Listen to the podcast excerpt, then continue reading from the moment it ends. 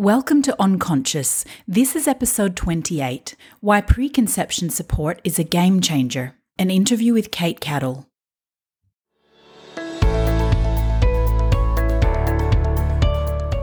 Welcome to Unconscious. I'm your host, Liz Cook, functional nutritionist and founder of One Seed Organic Perfumes. Today we're chatting to pregnancy and conception coach Kate Cattle. But don't switch off if you're not at that stage of life or if you're a bloke. This one is for everyone who's human and is going through challenges that feel too big. Kate is an award winning intuitive life coach, speaker, and writer, as well as a mama and a wife. Through coaching sessions, social media, and the Awakened Pregnancy podcast, Kate helps women to see that they can embark on their journey to motherhood without fear and instead see it as a time to truly connect with who they are on a deeper level. Kate is an advocate for self care, living gently, and getting super comfortable in your own skin, and has actively been part of the transformation of thousands of lives.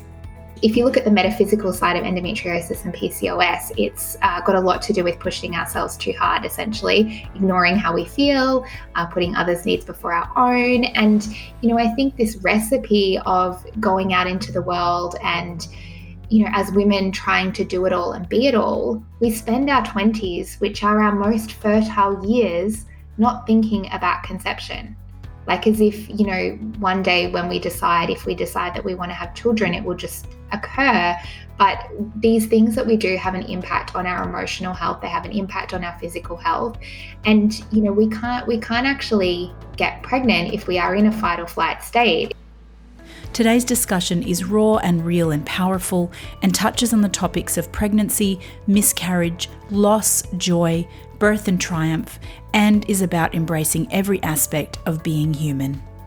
So let's jump in. Kate Cattle, thank you so much for joining me and having a chat today.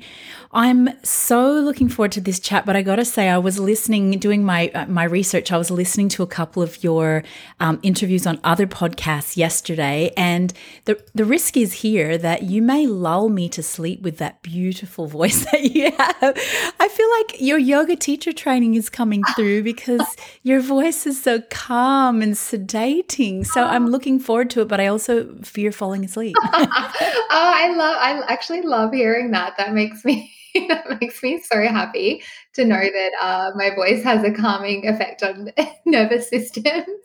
You know, I um I think that I'm a Taurus, right? And I I feel like I'm always like craving the grounding. I'm always like, oh, ground me, bring me to the earth. Yeah. And I feel like that probably uh, yeah, I think that comes through in my voice because it's not the first time that people have said that to me. Yeah, and and I don't know if it's because I know we'll talk about a lot of this today, but I don't know if it's because you are a real advocate for living slowly and so that's then you know, fed through into your nervous system. And then that's now what you project. But I need a little more of what you have because I think I'm a little too high energy. so I'm going to try and learn from you. I think, I think it totally comes in fits and starts. Like my son and my husband probably don't think my voice is calming. Let's be honest. yeah. but yeah, you know, I think you make a really great point. And I, I really believe that when we have a consistent self-care practice that does soothe our nervous system, we generally are calmer and more relaxed or we spend more time in that state. I don't think you know anyone is immune to stress or you know some level of suffering in life. I really don't believe that that is true. Uh, but no. i think that when you do regularly take care of yourself and you are really soothing your nervous system yeah i feel like you you definitely project a more calm energy yeah, I, I definitely feel that's true. And it's what I'm aiming for. I'm not having much success at it yet, but it's definitely what I'm aiming for. So I'm going to learn from you. Hey, when I was doing my initial research on you, there was a statement in your Instagram bio that, was, that just sprung out at me. And I'm sure it does the same to a lot of people. On your bio, it says 70% of your 2021 conception clients fell pregnant during or within 12 months of working with me. That's an incredible statistic, especially when you compare that to the stats from one of Australia's leading fertility clinics, which of course I went and looked up, um, who boasts a 56.7% pregnancy rate compared to your 70%. So that's got me heading in all kinds of directions with 100 questions. But firstly, how do you track your statistics? And how many of those pregnancies of that 70% end, end in a live birth? And then thirdly, how the heck do people not know about what you're doing so successfully? Well, I feel like this is quite a big question, and I'm actually really excited to answer it because I have been wanting to share the results of my clients for some time now, but I have been hesitant to for a few reasons, uh, which I, I can kind of speak about as I'm sharing how I came to that number. I, yeah, I've been wanting to track it for a long time, and it is a little bit complicated to figure out the number, but it is something that, uh, yeah, there's a bit of a process behind, I guess, and uh, something I'm really proud of uh, it's obviously also changing moment to moment, right? Because, like you touched on, you know, how many of these do end in live birth? And unfortunately, people can lose pregnancies at all stages. It's devastating, but it's possible. Uh, and so, yeah, it is a number that's constantly changing. And I am doing the best that I can to keep that up to speed. And I did actually review it yesterday in preparation. So I'll let you know what the number is now because it is different.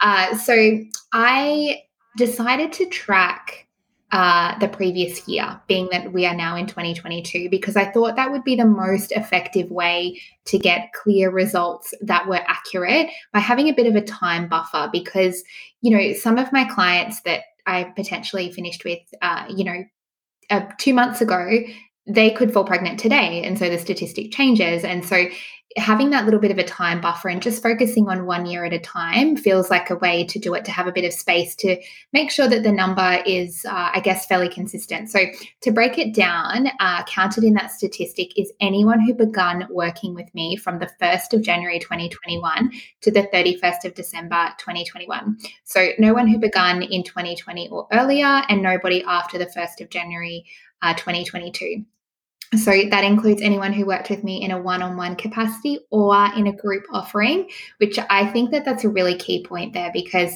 it just shows that even, you know, even if one-on-one isn't an option or isn't something that resonates with someone, my group offerings actually uh, yeah, they're, they're achieving the same results. So it doesn't include anyone who came to me already pregnant. So these are people who engaged with me in conception coaching in that time frame. So they didn't sign up pregnant. These are people who signed up, they weren't pregnant yet, and they had a goal to uh, become pregnant. So I've reached out to everybody I worked at in that uh, I worked with in that time frame, and I only counted the statistics on those who responded because obviously I can't you know, if, if I didn't hear back from everyone, which there were only a few I didn't hear from, uh, I obviously can't count either way. So it's based on the clients who have responded, which was most of them. So at this point, I am, as far as, you know, the live birth, some of them are still pregnant because for some of them, it's not nine yeah, months yet for some of them. Yeah, yeah. So at this point, I am aware of only one miscarriage, which obviously is devastating. Uh, yeah. But from those pregnancies and from those clients, I'm aware of one miscarriage. So some of these women, like I said, haven't birthed yet. So um, it's a little bit hard to confirm on the live birth, the live birth numbers of that group because we're kind of not at that point yet. But it is something I will continue to follow up uh, now that I am tracking this number. Um, yeah, so I, like I said, I actually revised the number yesterday uh, because I wanted to make sure that it was right on point for our chat, and it's actually gone up. So it's now seventy three point six eight percent.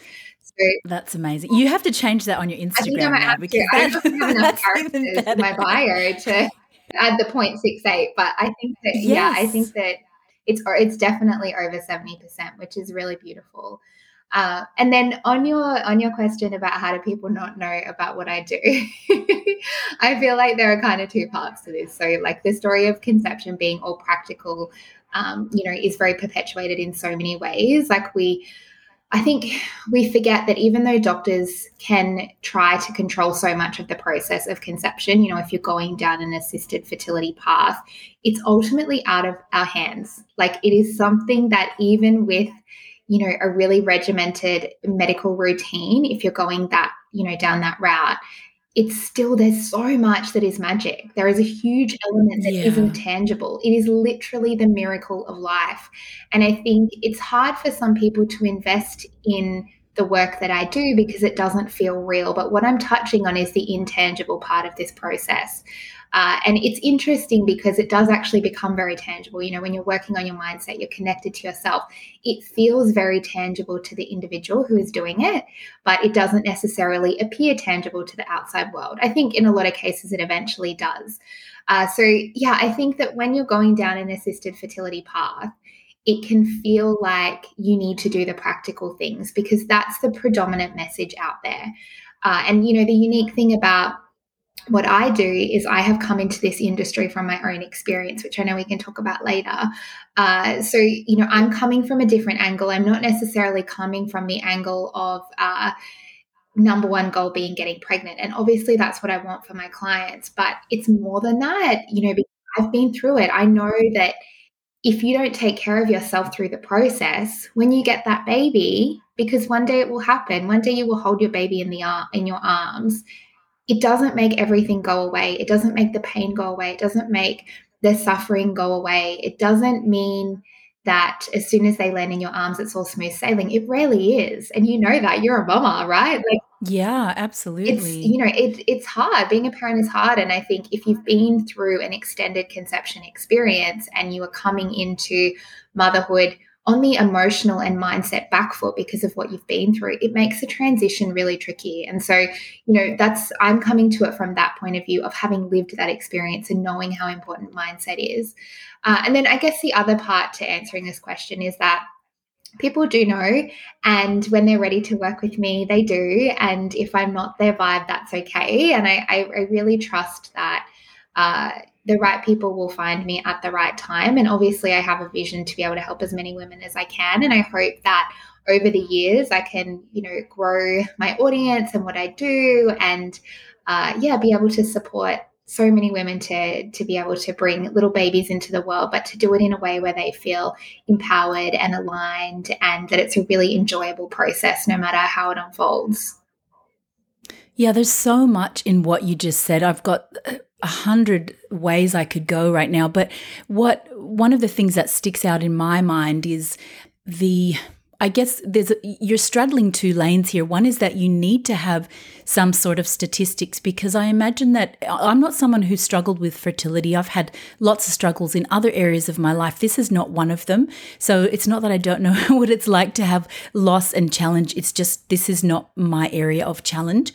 But I imagine and knowing lots of people who have had miscarriages and difficulties falling pregnant I imagine that when somebody gives you statistics, it, it's reassuring. So it's fine to say, um, you know, we we we talk about mindset and we talk about these beautiful things and growth and so on. And to a lot of people, that really resonates and they want that. But I guess if you're somebody who's struggled with fertility or has had many miscarriages, or if you're at the end of your rope, um, you see a number and that gives you some reassurance. So I think the statistics are are really important, especially when you're comparing with, let's say, the statistics around IVF success rates, etc. But at the same time, I think w- what you're doing, which I absolutely love, is you're saying this is not just about the science of how we get you pregnant. It's also the, it's not non-science, but it's it's the humanity aspect, isn't it? It's mm-hmm. it's the soul and the humanity aspect of let's talk about growth within this process, not just about, you know, lay back and let's do the science and let's get you pregnant, um, which is a whole different way of working. And as you say, not everybody's going to want to work that way. But for anybody who does, or who feels like they're at the end of their rope or they can't find other ways of going about it, um, what a beautiful opportunity for personal growth and also teaching us to lean into our pain and our challenge and find our triumphs as humans. It's a totally different way of looking at at conception and even at birthing a child other than yes. the practical aspects. I, lo- I love that reflection so much. And, you know, I also really love how you opened that with saying that conception hasn't been a struggle in your life, but you've had other struggles and other loss. And I think that that is such a real, like, it's a really important point is that we all experience challenges in life. It is nobody is immune to any, like I said before, like we all experience suffering at some point. And, you know, I obviously speak to and care for the people so deeply who experience that in conception or a challenge in, in pregnancy. And I think the key thing that you're really touching on here is that when we experience those moments, like those face down moments where we're like, I don't know if I can keep going, those are the moments where we get to make a choice. We get to make a choice to just keep ticking along as we are, or we get to make a choice to go, you know what, there has to be a different way to do this, and that can occur in conception. That can inc- that can occur uh, with relationships. I know one of my dear friends is, you know, her challenge has been in relationships, and for her, she's had a face down moment there. And so, you know, for all of us, we have these we have these things that come up in life, and you know, we get to choose whether it becomes a you know a perpetuated suffering that we experience or whether we choose to go you know what? This is what it is. I choose to accept that this is my path. Now let me see who i can become through this. You know let me see if i can find the parts of myself that are centered and aligned and grounded even though the world around me doesn't feel like that. Because it's all it comes from within right? Like it all comes from within. And if we are out there doing the things ticking the boxes you know keeping it practical i really believe that we're missing out on the magic of life. Like i i'm not i'm definitely not somebody who is like oh my gosh i'm so grateful for the struggles of getting, hashtag blessed. Like not that person. I am not. Like oh my god i'm so grateful for my miscarriage. Like i am not that person. Yes horrific and I would not wish that pain on anybody. But I'm grateful for the person that I've become. I'm grateful for the resilience that I have learned. I'm grateful for the strength that I have and that I've made the most of like, you know, a, a, some shitty stuff that's happened in my life. And, you know, it's, it's, it's a choice. It's a choice. And, uh, you know, mindset is a choice. It's a decision to go, you know what, I'm this, the way that I am seeing this is not supporting me. My perception of this situation is creating more pain and suffering inside of me. And like I said, whether that's conception or something else, and I'm going to make a choice to see if I can see if I can do it a bit differently. Let's see if it will work. And you know, I yeah, I feel like that's where the power is in recognizing that when it feels like we have no choices and we're backed up against the wall, that the choice we have is to look at our mindset yeah. You know, and the other thing that comes up as you're talking is embracing the opportunity to be fully human because I think we live in uh, in an era where everybody is aiming for a particular pinnacle of success or we mm-hmm. only post about our successes and it's all hashtag blessed and look at me standing on the top of this mountaintop in doing you know, amazing in, in child's pose or whatever. Yes, that's right. Or, you know, and everything is about success and how things look and I and I avoid I avoid stress. I just live a no stress life and that that's not even being fully human. So what I'm hearing too and what you're saying is it's about embracing both the triumphs and the pain about being fully human, which we all have, not avoiding them, but actually leaning into them and saying, what can I learn and how can I choose differently because I am fully human and, and, and I'll embrace all of it. Yes, absolutely. Absolutely. Uh, and you know, the thing is, like a, a fulfilled life or a, a life where you feel purposeful and content isn't the result of a life with no pain or suffering. Yeah. It's it's overcoming what we go through that brings us to that place of contentment and groundedness. And you know, to I guess to take it to another level, I believe that we all come into this lifetime with some lessons that we signed up for before we got here. And you know, we, we're here to learn them. And so you can choose to learn it or you can do this lifetime again. And I can tell you right now, I ain't doing this again. I'm going to get it. I want what's right. on the other side. That's right. Oh man, I, I, could talk about this particular line of thought for hours and hours. You, we're going to have to get off, get off air, and keep this chat going. Hey, let's swing back and talk about something a bit more practical. What do you think has happened in the world of fertility and pregnancy in the last couple of decades, twenty or thirty years, to make room for you to have a career in pregnancy and conception coaching? Mm, there's obviously a very uh, a very scientific based um, version of this answer as well that is in uh, you know sperm sperm quality decreasing, uh, egg quality decreasing. I actually read a statistic recently that said that in hundred years, based on the current trending uh, sperm quality, there will be no viable sperm. Whoa! And I know that's right? astounding. No viable sperm in hundred years. That is Ooh. astounding. I know. So, you know, there's obviously very that very practical element and the impact that our lifestyles are having on that. Uh, but I'm gonna I'm gonna speak obviously to the mindset piece and the energetics piece around this. Women of my generation, so I'm 34. I grew up in the 90s. Uh, I was obviously born in the 80s, but I grew up in the 90s. And, you know, my generation have been sold a story that as women we can do anything and like that's awesome because we can right and i think it's amazing because you know looking at my mother's generation my grandmother's generation you know they they didn't have the same uh, the ac- access to the same options that I do. And I'm really, really grateful for that. And I think for a lot of women, they have been able to take that and run with it. But I think for many of us, it has meant that we've turned away from other parts of our feminine energy. And many of us have decided to do it all or to give it a good go.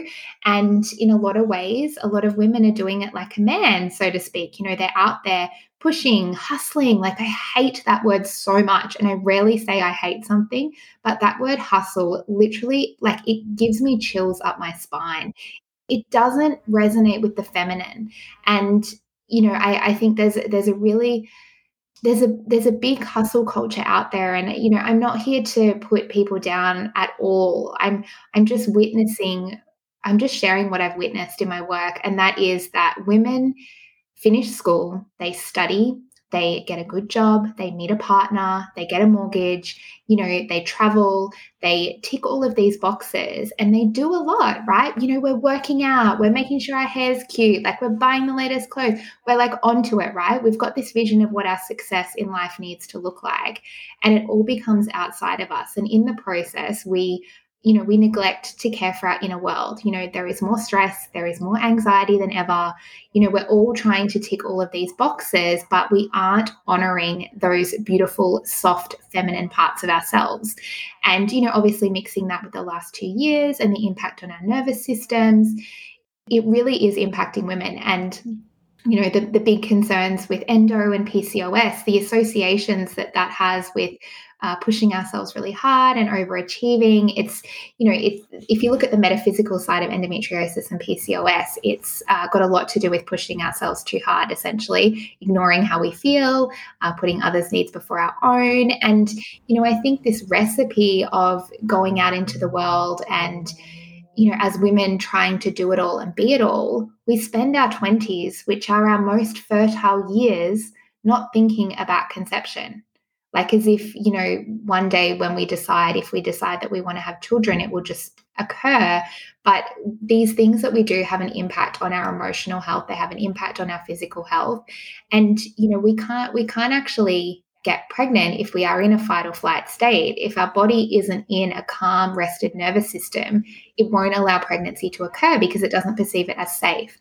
And so I think society wise, we have been programmed to uh, believe that in order for us to find happiness, it is through doing all of these things, achieving all of these things. And in the process, it's having an impact, obviously, on us physically, but also on our emotional well being, our connection to self, our connection to our cycles, you know so many women don't actually have a true period from when they were a teenager. They you know they go into the pill and they don't have a true period until they're ready to start trying for a child and that can be into their 30s or 40s yeah that's amazing. And, you know it's such a disconnect from our body and it's yeah it ha- it has an impact you know if we if we aren't connected to that inner wisdom if we aren't connected to our inner clock being our cycle we we're disconnected from our intuition. We're disconnected from those natural urges we have inside of us as women. And that has an impact. You know if we don't have a strong relationship with ourselves it definitely has an impact. So you know, the, the way that that then perpetuates to kind of take it a step further is we start to, we're like, okay, well, now's the time I want to get pregnant. We start trying and we can't get pregnant. And we're like, what's going on here? I, you know, I was told that this was the next step in the pro, like in the process, you know, directly or indirectly through society. you know, I, why aren't I getting pregnant? And then we go into this, uh, it's really, really common to go into like a self hatred, like, what is wrong with my body? I'm a woman. I'm told I've been told that I was built to birth. Why can't I get pregnant? Why can't I do this? And then we go into this cycle of really hating on our bodies when we've been neglecting it you know that the key is to to love on our body to switch up that process to switch up that way that we've been living and start honoring our body for how wonderful and miraculous it is. And it's from that place that the magic occurs. It's from that place that we start to feel those things that can be intangible like a deep connection to self a connection to something more. And then we can be really open to that miracle of life coming through us. I love that you've touched on all of that because I think I feel like there's a bit of a shift in women with this you can have it all culture that we really saw in the 90s and the 2000s. I feel like we're starting to come back to uh, to who we are and how we're built and what the opportunities are here. And we realize that having it all actually is potentially not fulfilling at all, not possible for, for most people. And probably not the end goal. And I'm hearing a lot of stuff on various podcasts and even with clients that I see as a nutritionist, people becoming more aware of, for example, working out according to when to how their cycles are and um, you know, not pushing themselves even um, from a stress point of view, not pushing themselves when their progesterone is higher and things like that. And you know, even even uh, let's say if you're on a, a, ketogenic diet, taking a few days off keto when you're certain parts of your cycle. And I feel like there's a there's a shift coming that's we're sort of on the start of, we're sort of heading towards the middle of, where people, where women specifically are realizing that having it all shouldn't be the goal. Are you seeing the same thing? Mm, I think I don't want to like, I, I guess I don't want to put down anyone's dreams or beliefs around this because, you know, it's, I guess the, the thing is, is that we can have all the things. It depends what have it all means to you. Yeah, that's right. Yeah. And so, like, for me, I feel like I have it all. And I say that like tongue in cheek in the sense that, you know, I have a relationship with myself. I feel connected to myself. I have a beautiful husband who I adore. I have our beautiful little miracle baby who is just the light of my life. I, you know, I, I work in a career that uh, it fulfills me, but it's not. I don't live this perfect existence, you know. Yeah. I still fight with my husband. I still suck at doing a budget. I spend money. I yell at my son. I feel stressed. You know, like I eat bad food sometimes. Like it's it's I think it's the perception of what that is. And I, you know, I think what you were talking about earlier about that idea of, uh, you know, what social media has painted for us. Even those people who are showing that, that's not their reality either. The reality that so many are aiming for, it doesn't even exist. It's not real. Like life is messy. And, you know, I think when we can really have a strong relationship with ourselves and, you know, have a solid meditation practice, to be honest, it's, it's from that place that we can actually appreciate the messiness of life and how beautiful it is and how many beautiful moments are laced inside of that that we don't see if we're trying to make everything perfect. Yeah, so well said. Yeah. I know there's a painful story behind how you came to pregnancy and conception coaching. Um, our ability to be a healer for others is is very commonly birthed out of our own pain and healing. Can you tell us about that journey for you? Yeah, for sure. So, uh, and I agree with you. I think that's often the case that our work comes from our own our own experiences and our own journey. So, uh, I discovered back in 2012 that I had a fairly severe endometriosis, and I I had had symptoms leading up to that point, but hadn't sort of pinpointed that's what it was. You know, I was in my 20s. You know, I'd had some cramping, and so much of it gets labeled as just normal part of being a woman. I think that's changed a lot now, but you know, at the time it was, you know, it was very normal, so to speak. And anyway, I discovered it in a emergency room. So I had I'd woken up in the morning, I was in excruciating pain, and my uh, he was my fiance at the time, my now husband. He took me to a hospital, and through throughout the day, I had um, many scans to try and work out what was going on, and I had a 10 centimeter cyst on my left ovary that was rupturing, which was what was causing the pain. And so they did emergency surgery. And, you know, going from never having had anything like this before, it was pretty like it was a pretty traumatic experience and I was really scared for what this meant. Like I didn't even know if it meant I had cancer. Like I was really confused at mm. first.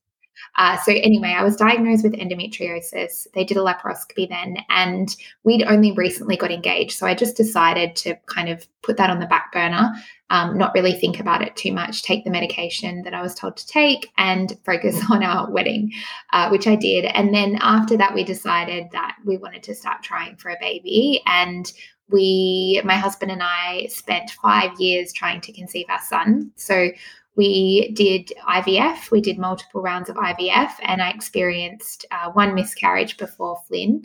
We, I, I, also had adrenal fatigue twice because I burnt myself out. I bet. And this, you know, this is so much of where the, uh, the my work has come from is because I've been to that side of it where I really couldn't keep going. Where I was like, I can't keep doing this. I can't. Like, it's destroying me like on a physical level, but on an emotional level as well. Mm. Uh, financial as well. It's expensive. Like fertility treatment is expensive. Uh, so yeah. So anyway, we got to a point where I said to my husband, "I can't. I don't think I can keep going. I, I I need time off." And the look of relief on his face was just the most wonderful thing for me in that moment because I had so much guilt of like what if I can't have a baby? What if this beautiful man who's meant to be a father doesn't get to be a father because of me? Which is like the realities of the places you go to when you're going through this. And anyway, Michael was beautiful and supportive and basically said, Thank God, I don't want to see you go through this anymore. And so we decided that we would take six months of being completely off from everything. This was like four and a half years into um, trying to get pregnant. And, you know, in this time, I was like, I was doing all the things in a practical sense, but I'd also come to a place where I was meditating and journaling. And, you know, I was, I was, you know, hitting all, hitting all the notes. And uh, yeah, so we decided, look, let's take a six month break. And we literally set an alarm in my phone that was like, it's been six months, so let's have another chat, basically. So that's amazing because it takes the burden off you to think, oh, now when were we going to have the chat? It's exactly. like a six month vacation, right? Somebody will tell me when I have to go back to work. Exactly. That's exactly what it was. We both got to free ourselves of that process because there's so many decisions that need to be made in that too. Like that alone is a really heavy thing to carry. So just to completely take that off our plates was beautiful. We ended up uh, going on, I think we went on two holidays. And I also decided to study uh, my yoga teacher training for the first time. And we came to, I was coming to the end of that six months and we were actually at Bunnings. If you're not in Australia, that's like our hardware store. And we were buying, it was a Sunday, we were like in, oh, sorry, it was a Saturday. We were inside. All Aussies are, I was going to say, all Aussies are at Bunnings on a Sunday, but it was a Saturday. I, so it was a Saturday, actually, yeah. and we were in the plant section, and I was like, I feel really off mic. I was like, something's not right. I feel a little bit lightheaded. I'm just going to go wait in the car. And he was like, okay, no worries. So anyway, I went and laid down in the car and I was like, oh, I think I'm getting sick. Like I felt quite fluey, um, which at the time wasn't so scary as it is these yeah. days. but I sort of thought uh, one of one of my friends had had influenza, her and her family, and I thought, oh, maybe I've caught it. So went home, literally went to bed at like lunchtime, woke up the next morning, and felt considerably better, but still not quite right. And anyway, Michael said to me, "Could you be pregnant?" And I was like okay, mate. Like, really, were you not here for the last four not, and a half years? Exactly. I was like, a funny joke. Yeah. anyway, turns out I was pregnant. Oh, so uh, after everything that we had navigated, our beautiful little Flynny decided that that was his moment to be incarnated, and uh, yeah, we we I had a wonderful pregnancy and a really beautiful birth, and I'm now a mama to a four year old, and he is just the light of my life and the biggest challenge and yeah. in motherhood. Uh, but there's something I want to just add to this that I think can give a lot of context because if you're listening to this and you are in the depths of trying to get pregnant and you're doing IVF and you're navigating, you know, fertility treatment and you're like hearing my story and you're like, oh, I was you. I get it. I, I get it that you just can't hold on to this hope that you might just accidentally conceive naturally. And I still hesitate sharing that part of my story because I know how hard it is to hear when you are in the struggle. There's something about my story that really helped me to see that it was never ever about me and that is that my brother so i have a brother who's 4 years younger than me he met his partner so he met Siobhan, Nathan and Siobhan met each other uh, earlier that year that I conceived. And they actually conceived accidentally, not on purpose, had this beautiful surprise a little boy who was born two weeks before Flynn. And they are the best little friends ever. Flynny and Dakota the best little friends. And I could have never known that that moment was when Flynn needed to be born to have his little friend. Because for the majority of my conception, my brother didn't have a partner. He always said he never wanted to have kids. Like it just was never something that I could have ever comprehended. But now I can't imagine the two of them not having one another.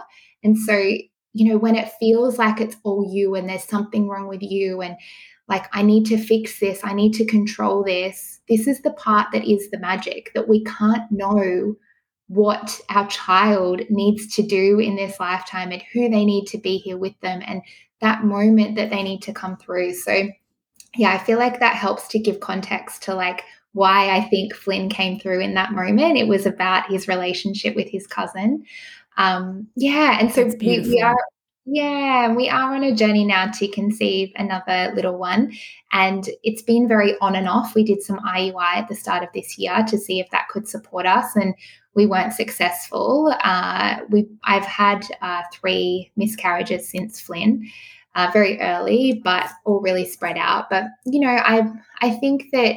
I've, I've done this work on myself now, and after witnessing that experience with Flynn, I have moments where you know, even the other night, there was a bunch of pregnancy announcements that popped up on Instagram, and I had a little cry. And I said to Mike, you know, I, I really want another baby, and I want Flynn to have another sibling. And, you know, and then I just, I, I remembered, I remembered that they come through when they're meant to come through. And I have full trust that this little human that I know is meant for our family will come when they're meant to come. And when I have those moments, I just remind myself of that. Like, I can't know why they need to land here at the time that they do. And I'm available and I'm ready. And when you're ready, baby, like, come come on through because we're here. So yeah, it is. It's been a big layered story, and I very much have had to uh, lean into my own teachings over and over again, which is always it's it's always um, humbling. it is. It is an you know. Thank you for sharing so beautifully and being so vulnerable with your story and your continuing story. I think I think it's interesting hearing you as well talk about the beautiful miracle of how Flynn came along and in hindsight why at that time, and then talking about then having miscarriages after this miracle. It also you know, it's it's can it, it shows that life is not like there's not a pinnacle and then you stay on the pinnacle. Mm-hmm. It's this roller coaster of triumph and tragedy and little joys and and continued pain and that's that's the way life rolls but we we always have this I think this vision of when I get to this space, then everything is in forward motion, and it's just not the way it is. So thank you for being mm-hmm. vulnerable with that, and I'm really sorry to hear of your of your continued pain for baby number two. Thank you so much for your love. And I, yeah, I, I mean, it's it's the work that I do, and I feel very comfortable in sharing my story because I know that there are so many women out there who, you know, don't necessarily you know share the same the same passion for this work as I do, but are suffering alone. They don't have any friends that feel this way, and I know yeah, I, I, just hope that I can validate how they feel and that it is hard and that we really we do go to the depths, but we make the choice. We make the choice to keep moving forward and to not let it, you know, define the way that we see ourselves.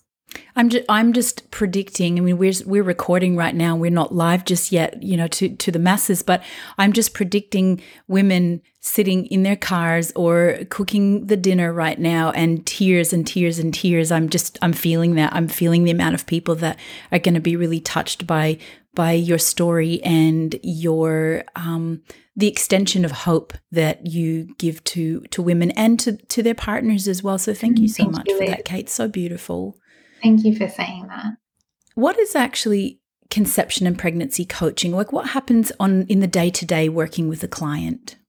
Yeah, so so to me, uh, conception and preg- pregnancy coaching is about supporting women to feel empowered, intentional, and aligned in their transition into motherhood, which is obviously what I briefly said earlier. So, I believe that birth and motherhood are a rite of passage, and that as women, we need to be held through that. And that's something that we've really lost in modern society, especially Western cultures. I think that you know there there is a lot of support in this area in other cultures but i know that in western white culture it's not. There is not a lot of support around that rite of passage. And so you know the, what what i do and the work i do is about helping women to navigate whatever their conception, pregnancy, birth, postpartum journey looks like from a place of feeling empowered, intentional, and aligned, not feeling like a victim, not feeling lost, powerless, all of those things that are so common. So, we help to clear what are called the samskaras or imprints. So, samskara is a yogic term that's Sanskrit and it means an imprint of the mind.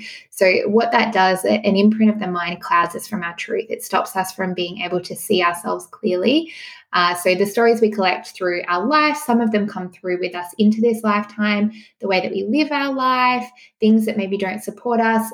Everything that we're doing, everything we're believing creates our actions, which creates our reality. So uh, what I do is I help women to really clear through any of those emotional things that are blocking them from being fully receptive to receiving a pregnancy or a positive pregnancy experience, a positive birth, or being really present with their, uh, you know, their postpartum journey. So, uh, as, as intangible as that sounds, I actually give really practical, easy to apply tools to my clients so that they can improve. Uh, improve their well-being on an emotional state for their transition into motherhood so you know things like meditation and journaling but we also really uh, work through any uh, mindset things obviously that are coming up and work to change those as well well, that's a perfect segue into my next question, which is that your mission is to help women get pregnant sooner and stay calm and stress free through birth and beyond.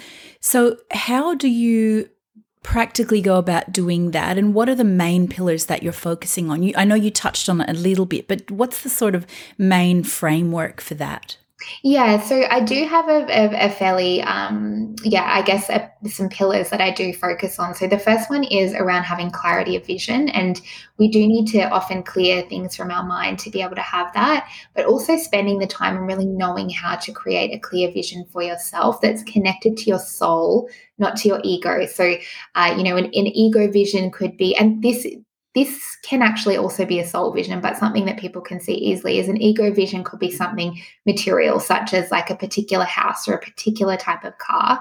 Whereas the soul vision usually is more connected to how you want to feel uh, or how you want to experience life. And it's also more connected to your core values as a human. So that's a really big part of what I teach is actually being really anchored into what we want.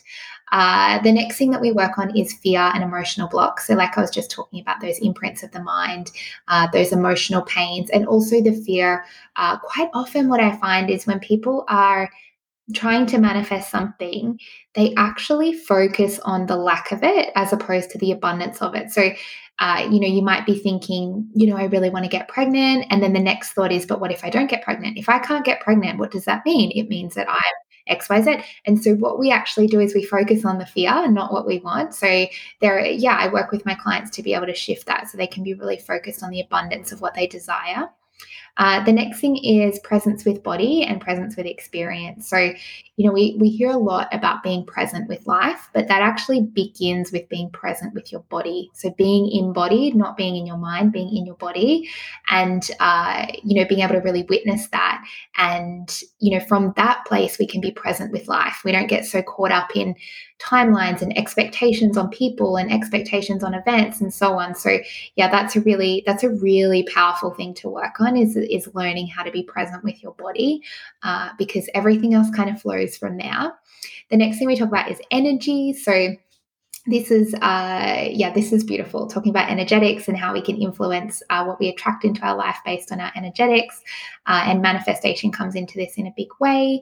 Uh, i also talk about self connection and intuition and how to how to really I guess, have like a highway to your intuition that you can follow every day to get what you need uh, and be really in tune with that and the messages that you receive.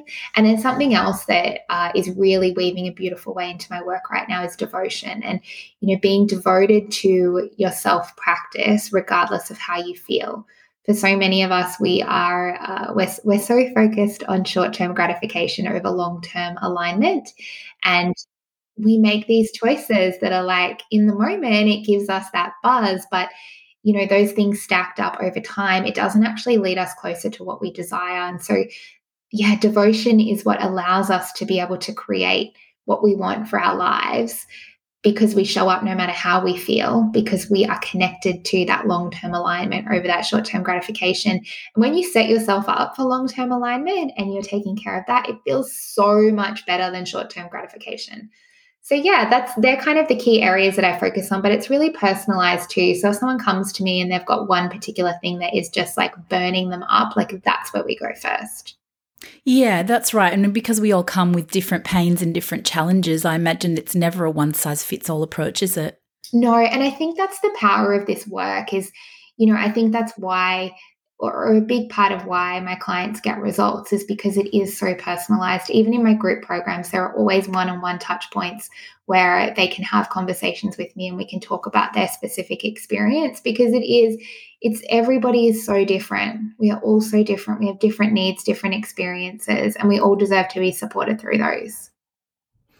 Can we talk a bit about the power of mindset in helping women to achieve healthy pregnancy? I know this is something that, you know, you talked about a lot already today, and clearly this is a really big part of what you do, helping women to shift their mindsets that it, they can, I guess, achieve the outcomes they desire, but also achieve personal growth and all of those other things along the way.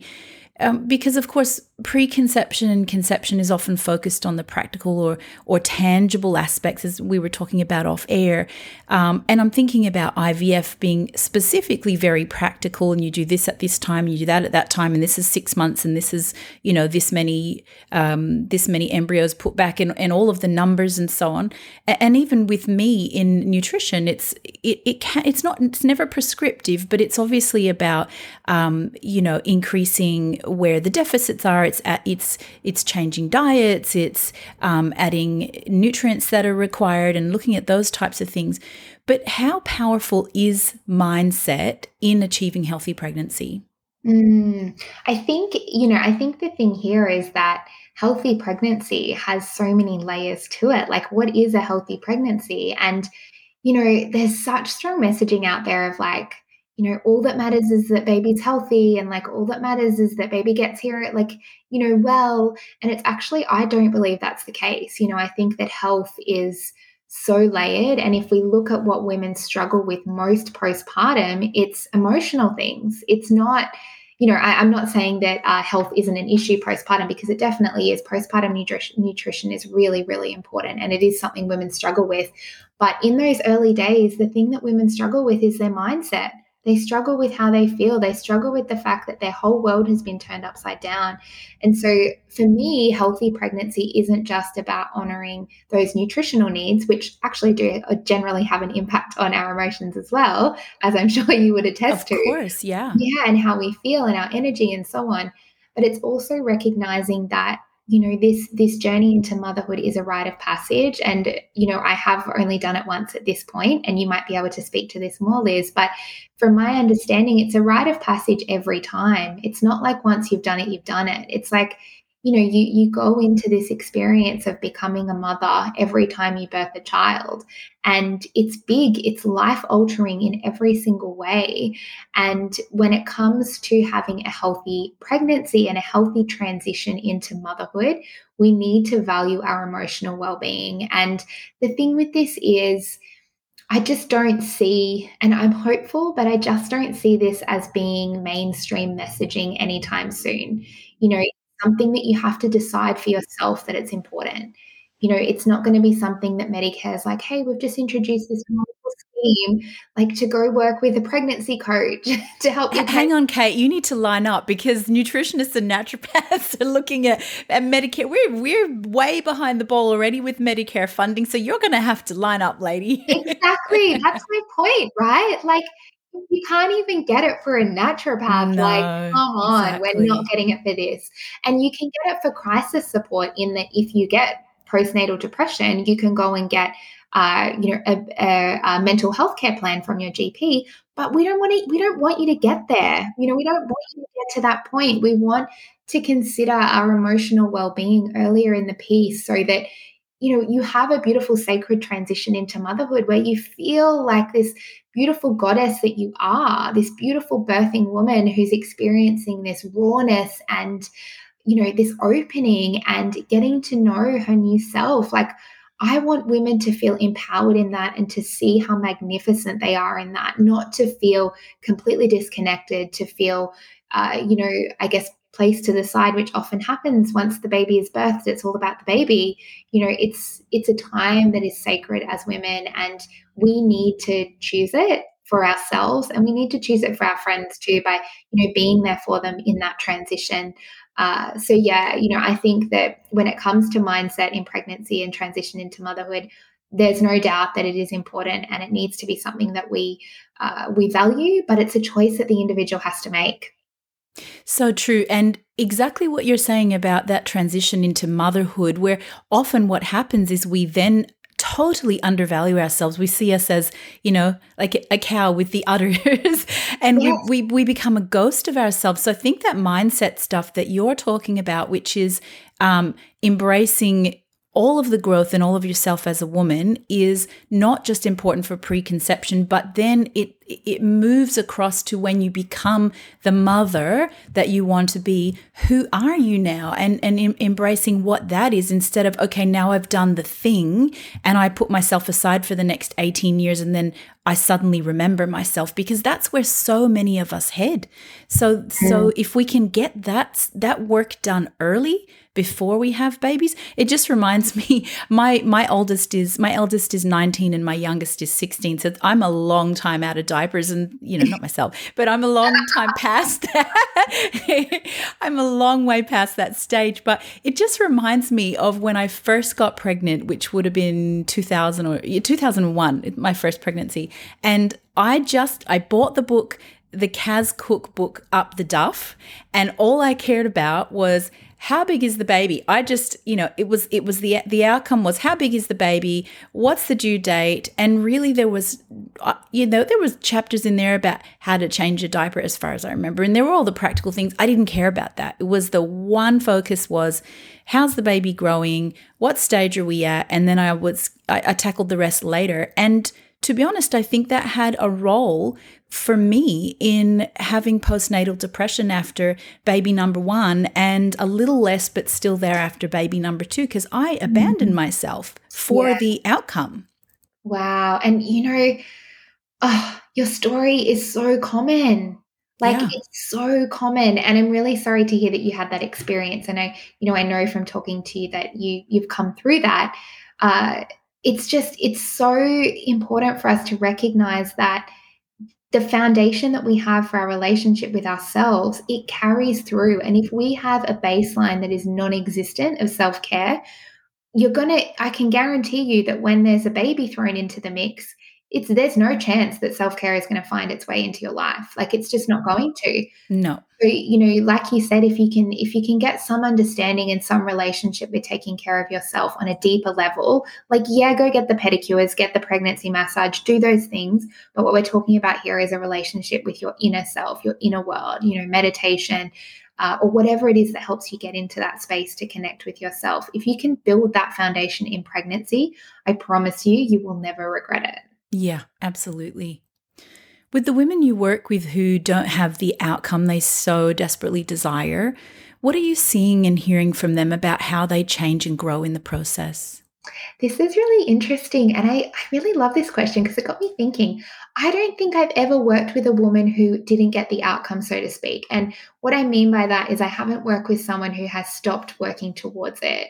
Uh, so they're not done yet, right? So yeah, yeah. So what I think that you could be speaking to here, to here is the timelines and what do women do when they don't get what they want on the timeline that they have in mind? Yeah, I want to clarify that because I, I see how I've asked the question wrong actually. Because what I'm assuming is that women go in with a timeline in mind, like let's say I need to get pregnant in the next 12 months or 24 months. And then at the end of that period, they've decided, well, that's it for me. Either I'm adopting or I'm not having children, or that that's what I've mm. assumed. So that's not good. So so correct me. Yeah, it's it's it's interesting because I actually had to really unpack that myself and go, hang on a second, what like what is that? What what would that look like? And do can I think of anyone that that is the case?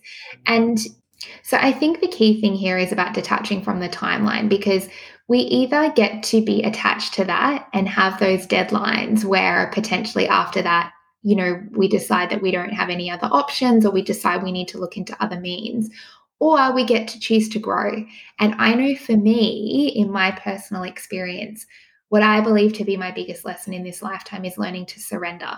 And so, detaching from the timeline of getting the outcome for me has been so much about learning to surrender. And that has come again through, uh, you know, through my personal practice. So, you know, I, like I said, I haven't actually worked with anybody who has got to that point where they've said, that's it for us. That's it. This is this is the end, and that door is closed. Uh, you know, because there are like the gift of modern medicine is that there are so many options and so many different paths that can be taken. Yeah. Uh, and you know, so obviously there's like IVF and IUI and those, you know, ICSI, those type of treatments, but there is also, uh, you know, that you can get an egg donor, you can get a sperm donor, you can in some places get a surrogate you know there are so many options before somebody would decide whether you know they wanted to look into you know adoption or uh, you know I guess something outside of carrying their own child or having someone carry their child for them. So there are a lot of options, and only the individual will know where their end point is. So it is it is an interesting question. Um, it is, and I and I'm glad you kind of slapped it back at me actually because I need to I need to kind of rethink um, my assumptions about women in this particular position. And I guess sometimes it's based on people I know, other times it's just based on what I think I would do or what how I feel like my, you know, all of that stuff. So I'm glad. I'm glad you've corrected me. I, am imagining too that what you're saying um, what you're probably saying without knowing that you're saying it too is in all of the mindset work that your clients do i imagine that let's say let's say if you picked up a client at the start perhaps if you said you know do you have a timeline or you know what's your what's your when when do you call it quits? Perhaps they would have a different idea than once they've started doing the work with you because it opens up the world in a different way doesn't it? When you can think when you can feel hopeful and you can feel like there's so many possibilities and you're looking at the world from different eyes the the outcome looks different and the timelines disappear or or you know fade away. I guess that's part of mm. the work that you do. That's thank you so much for reflecting that back because that's actually a, a big part of what i believe this work is about is you know i don't necessarily i mean in a really practical sense i don't get my clients pregnant i support them to be able to be in a state to be available for conception for as long as possible because for so many of us that's longer than we thought it would be. And you know if if our emotional uh, you know our emotional well-being is deteriorating we're not going to keep showing up for it. And that was my experience. You know we stopped fertility treatment because i couldn't emotionally or physically take it anymore. Like it was just too much. And you know having support there means that you can continue to show up for you know whatever is required for you through conception or pregnancy. And you can also take care of yourself and thrive and be really aligned in that time as well. So yeah thank you for reflecting that back. That was really beautiful to hear that. Of course. Kate, how does a woman who's having trouble falling pregnant decide if preconception coaching is perhaps a better option than IVF, or should one come before the other? And can they both be in, engaged at the same time? I think this is a really relevant question. It's actually something that uh, somebody kind of asked me in a slightly indirect way yesterday on Instagram. So I love that we're talking about this. So, what I do, like I was just saying, it's not instead of medical treatment. Like if you have no eggs, or you know if you need endometriotic surgery i can't do that for you yeah. i can't you know I, I i can't do that right like that's not my role and so while it's interesting to look at like how my results stack up to fertility clinics i actually don't feel like it's a valid comparison because and like you know I, I reflected on this with this question i i feel like the reason why is because the reason why people get results with me is because they are looking at all of the areas that they need support in. And so, you know, there will be girls, there'll be women who will go to fertility clinics and they don't necessarily have the emotional support and they might not get the results that way because they need emotional support. They might need to stop getting the treatment because they, you know, they can't uh, you know, they can't continue like I was talking about before. But I think the clients that I see that really thrive with me are the ones who are getting the support in all of the areas. And obviously, that's not always going to be a coach or working with someone like me. But you know, it's being aware of it and it's doing what you can, doing the best you can with what you have. So, you know, if somebody is thinking about, do I work with Kate? Do I go to an IVF clinic? If there are medical considerations, then I absolutely advocate for having the test done. I absolutely advocate for speaking to a specialist. But I can tell you now that if you are taking care of your emotional needs as well, you're going to find that landscape a whole lot easier to navigate because typically fertility doctors, they aren't overly compassionate people. I think they have compassionate intentions, and I'm not saying that they're cruel, but their job is to get you pregnant. Their job is not to support your emotions. Their job is not to help you make decisions. You know, it's not to help you work through your miscarriage. It's that isn't their job, and we shouldn't expect them to do that. They are a specialist in the medical side of conception and pregnancy. They are not a specialist in emotions. They're two very, very different things. So, you know, I think that the thing is, if there are medical thing, you know, medical concerns happening for you, don't come to me and expect me to fix them because I can't. Yeah. Yeah. and vice versa. You know, if you go to a doctor and you're also really heartbroken from the, you know, the previous few years of your experience, don't expect to land in their office on the first day and them to have this beautiful, heartfelt way of supporting you. They're going to be practical and they're going to be black and white and they're likely going to be very logical about things and not give you that compassionate side. So, you know, I think that being able to be connected to yourself and trusting that you know what you need will really help with that. And uh, yeah, I, I think that, you know, obviously I'm going to say that you should always have the emotional support uh, because it's what I do, it's what I believe in. And I, for me, it's always been so important. But it's not, it's not to say that uh, it should be at the expense of having the fertility treatment too. Yeah, and that's a really good point because we're not advocating for abandoning uh, conventional medicine in favor of mindset shifting. That's not exactly. what we're talking about at all. Exactly. We're, we're, really talking about irons in the fire, right? And if you mm. if you're mm. somebody who needs, especially if you don't have the emotional support or if you don't have the emotional stamina, you've been knocked down so many times and you don't know how to keep going, um, somebody like that will benefit enormously from engaging with you and getting support around that. But at the same time, we talk about various irons in the fire. So look at the underlying medical issues that might be there and look at the nutrient deficiencies and get get a team of people together that will help um, all aspects of your your health and wellness so that you can be in the best possible state to become pregnant, birth a child, and be an amazing parent. Yes, I love that. And you know, the thing that I think is really important with this is there are there is a lot of noise and there are a lot of opinions out there in the fertility infertility space around what you need to do to get pregnant. And ultimately, you will have to make decisions and choices around what your path is because there are going to be any number of quote unquote correct paths to getting your baby. And the way that you make a decision where you don't regret it and you feel empowered is by being connected to your intuition. So, in any case, if you are wanting to have children, if you are on this path right now, I would definitely advocate for starting either a meditation or a journaling practice or both. Or reinvigorating one that you've had in the past so that you can be really connected to your inner knowing when you're navigating. You know, doctors can be very convincing about what you need. Yeah. and sometimes you know that, yes, that is exactly what I want to do. And other times you don't. You know, right now, my fertility doctor wants to do endometri- um, endometriotic surgery for me again. I've had it twice. And I've been marinating on it for about three months because I'm not sure if it's what I want to do. And I'm okay with that, you know, because I know that it takes me time to make these decisions. And so, you know, if if I think about myself in the past, so when we were navigating fertility treatment the first time, I would have just said okay then and there on the spot. And I would have been really, really anxious about the process. And I know in the past it was really scary because it didn't feel like I chose it.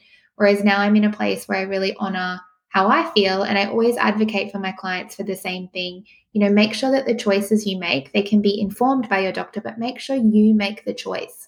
Uh, yeah. Because, you know, essentially we're the one who holds the power around our conception. And we, just because we're having trouble doesn't mean we gave that away. It still belongs to us. So, yeah, I think that so much of this is about having the right people on your team. And another big part of it is really being connected to yourself so you know who those right people are. Yeah, absolutely. And you have to be your biggest advocate, don't you? And we just we can't afford not to make informed decisions and then have regrets down down the path because we didn't um, stop and really reflect on what it was we needed at the time. I think you tap into something really powerful there, which is it's really hard to advocate for yourself if you don't really know how you feel or what you think about something and you're just kind of going along with what you've been told. So I love what you've touched on there. You host a podcast, the Awaken Pregnancy podcast, and you also publish a magazine called Ripe. It sounds like a really hectic life, especially for someone who's so focused on creating calm and reducing stress for others. How do you make the time to do these incredible things whilst also being a mother to a young son and being a wife and making time to care for your own needs as well, and yet keeping the main things the main things?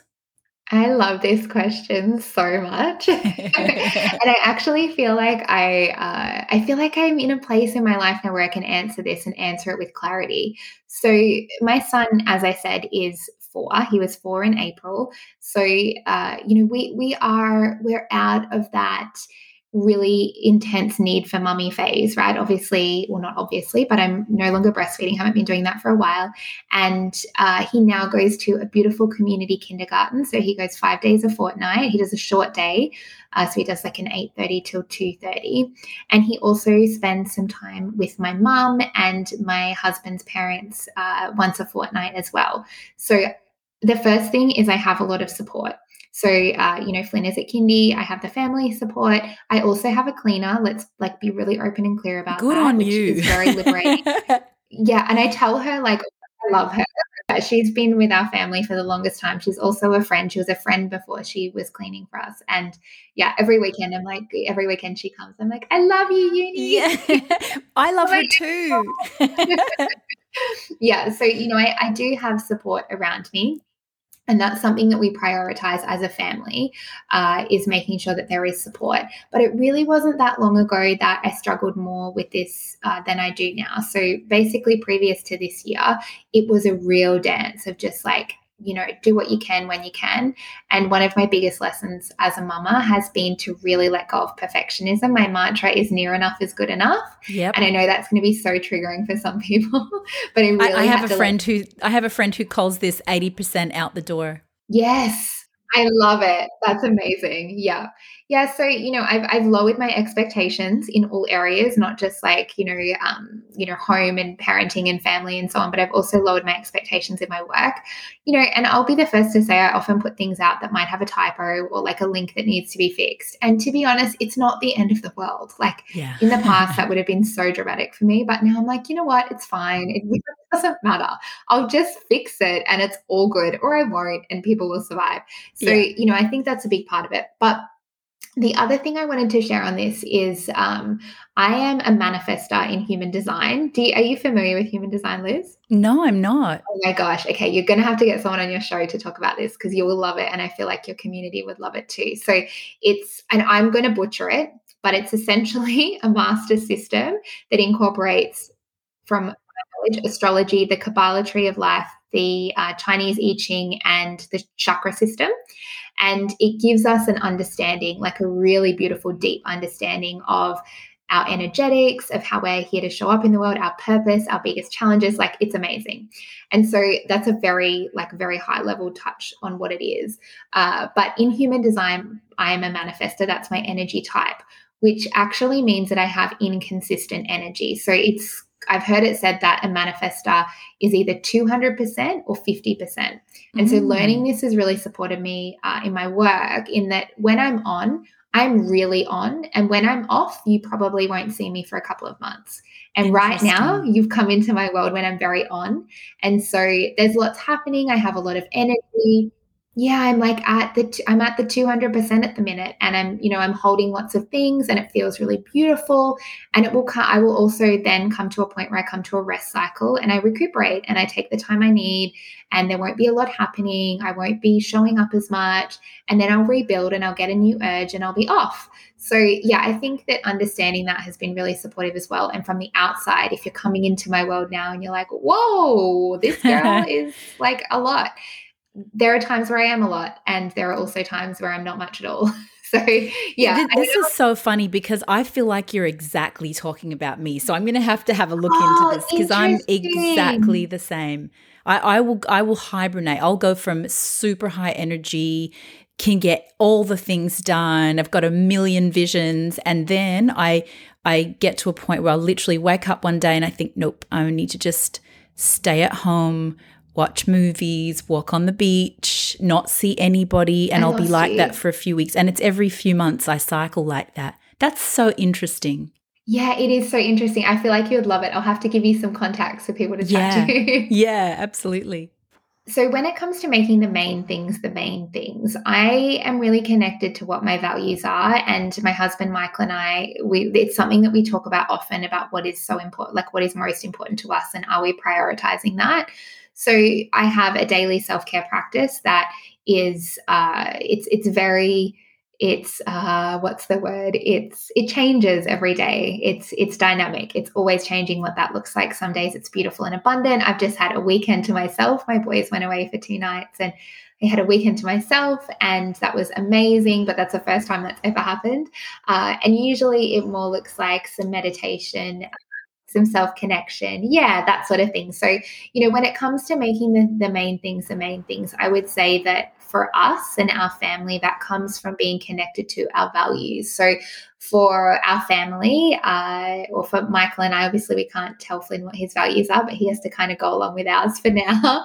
Uh, the most important things to us are health and family. So those are the two things that we prioritize, and then behind that, it's uh, purpose and contribution. So, you know, my my husband has his own business too, and so he gets a lot of purpose from the work that he does, and I obviously get a lot of purpose from the work that I do. But predominantly in front of that, health and family come first and you know it's not it's definitely not something that we do perfectly but it's a constant conversation and i think that's how we make it work is we we are always talking about that and even just this week uh, Michael has a lot going on. He's going to Sydney for work on Friday, and he's going uh, up to um, a, a, corporate box for football on Saturday with a work thing, and then he got invited to something on Sunday. And I was like, "Nah, this is feeling too much." I was like, "We need, we really need some family time." He said, "No, you're right. I actually feel like we need family time this weekend too." And so he ended up saying no to the thing on Sunday so that we can have that. Uh, because yeah, it's something that we're all really craving right now. So yeah, I think that communication um, with your people is really important for being able to prioritize what's important. And yeah, I think letting go of that perfectionism has been so liberating for me. It really has. Yeah, that's so good. So much good advice. Kate, we've unfortunately come to the end end of this podcast and I tell you I could probably talk to you for another 5 hours and everybody will fall asleep for many reasons, but I've so enjoyed this conversation and I think it's going to be healing for so many people and it feels healing for me even though I don't have as I said at the start I don't have issues with fertility and I never have, but I feel like so many of the things you've talked about um, are things that connect us as humans. And it feels like a very, very healing conversation. So thank you for making yourself available for that. Well, thank you for saying that. It's been so wonderful to be able to have this conversation with you. And yeah, I've loved it too. I could talk all day. yeah, absolutely. And before I go, can I just ask how people can stay in touch with what you're doing or how they can find you? Yeah, amazing. So, uh, probably the best places to uh, keep in touch would be on Instagram. So, uh, my handle is Kate underscore cattle. Or uh, if you are in this phase of life, then come and listen to my podcast as well called the Awakened Pregnancy Podcast, uh, where I talk obviously a lot more about this stuff if it's something that you're craving. Thank you, Kate. Such a pleasure. It's been amazing. Unconscious is presented by One Seed. Find out more at oneseedperfumes.com.